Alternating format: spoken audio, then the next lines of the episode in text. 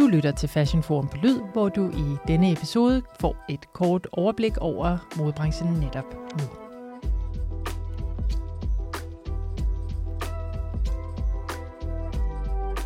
Et øjebliksbillede lige nu. Valgplakater i gaderne, der uskyndt blander sig i årstidens lige så dramatiske skiften. Herhjemme og ude i verden, de fortsatte demonstrationer og protester mod det iranske præstestyre, mod moralpoliti, mod mordet på Mata Amini og alle de kvinder, der har mistet livet for at våge det. Og på sociale medier ser vi flere og flere kvinder, der i sympati klipper enten alt eller lidt af deres hår og sender et tydeligt budskab. Ingen kvinde står alene. Valget, som alle plakaterne og hele tv'ets sendeflade vidner om, er i fuld gang. Hvem skal lede landet? Fra vores stole på redaktionen ser vi især på det sektorsamarbejde, som Miljøminister Lea Wermelin har i gang sat, og som nu små 50 danske mode- og tekstilvirksomheder har tilsluttet sig. Et samarbejde, der består af en række mål for de deltagende virksomheder, herunder at alt tøj og tekstil skal bestå af minimum 40% genanvendte materialer inden 2030. Sektorsamarbejdet er det første led i en nødvendig politisk opbakning til den grønne omstilling af modebranchen. Lea Wermelin talte til Dansk Mode og Tekstils topmøde den 6. oktober, og selvom hun taler til branchen som om de er en flok børn, der skal have grøn omstilling ind med skeer, så er hendes tilstedeværelse og engagement vigtigt. For tiden kan det virke som om, at verden aldrig har været mere alvorlig end nu. Vi har igen krig i Europa. En krig, der indtil videre påvirker vores økonomi og vores miljø. Den sprængte gasledning er den største enkeltstående udledning af metangas nogensinde. Og så er der vores økonomi, der bliver mere og mere presset. El- og gaspriser, jamen jeg behøver næsten ikke nævne det. Men når først alene prisen på en pakke smør er steget med 51 procent inden for det sidste år, så giver det et ret godt billede af, at pengene får hurtigt ben at gå på, og der bliver færre penge til at gå ud og færre penge til at købe tøj. De økonomiske vismænd spår et stop i det bullerende jobmarked og at op mod 100.000 jobs i de konjunkturfølsomme brancher, herunder luksusvarer og forbrugsgoder, er i fare. Så vi forstår godt, hvis I ruster jer. Vi talte på redaktionen i går om, at branchen jo for nyligt har vist sig agil som bare pokker, så må ikke også det samme sker her. Det håber vi. Bløde dele knækker ikke. Samtidig er der kommet et større fokus på den sunde og stabile, bæredygtige forretning frem for vækst for vækstens skyld. Så en opbremsning, et fokus på at få det eksisterende til at køre optimalt, kan måske vise sig at blive helt klædelig. Blandt andet skriver Vogue Business i denne uge, at der siden pandemien har været en global opbremsning i fagforeningsfrihed, som blandt andet står for at sikre fabriksarbejdernes rettigheder og vilkår. Alle er klemte nu, men krisen må ikke gå ud over de svageste led. Netop nye måder at tænke modevirksomhed på er noget, som modebranchens unge talenter har fokus på. Og det leder mig hen til Vessel Fed Fashion Prize, den tidligere Magasin du Nord Fashion Prize, der den 9. november holder sit 10-års jubilæum, vil igen at uddele 500.000 kroner til et ungt designtalent. De fire nominerede er dansk-koreanske Biro, strikdesigner Sofia Kalet, tekstildesigner og væver Niklas Skovgaard og Tobias Birk Nielsen, der allerede gennem de seneste to sæsoner har vist under Copenhagen Fashion Week, og i februar 2022 vandt Zalando's Sustainability Award med sit brand Isopoetism by Tobias Birk Nielsen. Følg med på fashionforum.dk, hvor vi frem til prisuddelingen vil præsentere de fire talenter.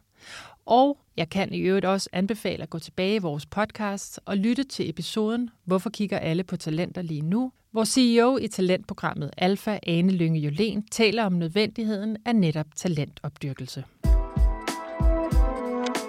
Og nu jeg lige er i gang med at presse ananasen ned i egen juice, så kan jeg også kun anbefale at gå ind og læse nyhedsredaktør Sofie Ringtved Jensens opsamling på de internationale modeuger, hvis du er bare stadig lidt i tvivl om, hvad det er for et bestyr, som Ye, formerly known as Kanye West, skabte, og hvad det er for en spraymalet kjole, som alle taler om.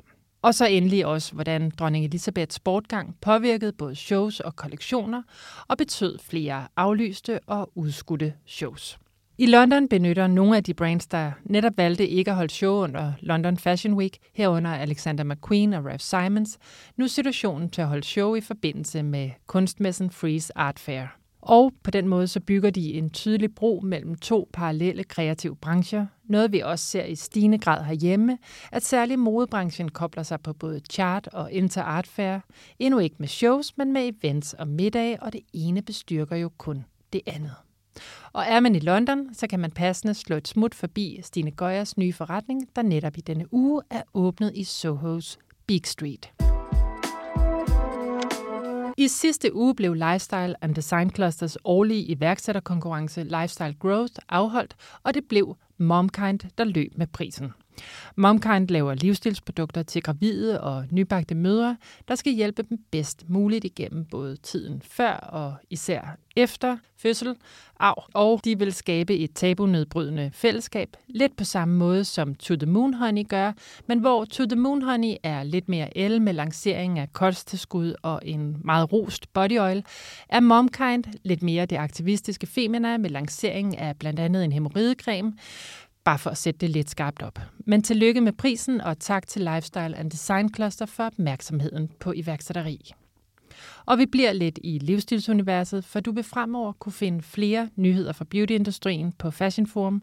Og i de forgangne uger har vi kunne fortælle både, at Andrea Elisabeth Rudolf, grundlægger af Rudolf Kær, netop har ansat en CEO, der skal tage sig af den del af virksomhedens ledelse i stedet for hende selv. Derudover har vi kunne skrive, at det danske beautymærke Mild nu er fuldt ejet af Matas-koncernen så er der fra mig ikke andet end at ønske rigtig god efterårsferie til dem, der måtte gå på sådan en, og opfordre til, at man bruger ferien på at dykke ned i bøger og måske noget dejligt håndværk, komme ud og opleve nogle af alle de skønne museer, der er omkring os i hele landet, og smut også lige ind på fashionforum.dk og find redaktionens anbefalinger til, hvad du skal se, lytte til og opleve lige nu, også selvom du ikke har ferie.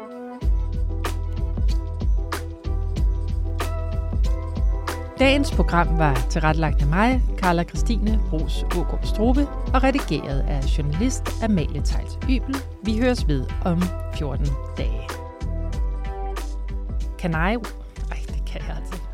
Hvad? Hvad det var for et bestyr, som Ye, formerly known as Kanye, Ye, hvad det er for et postyr, som Ye, formerly known as Kanai. Ej, jeg kan, sim- Kanai. jeg kan simpelthen ikke sige det.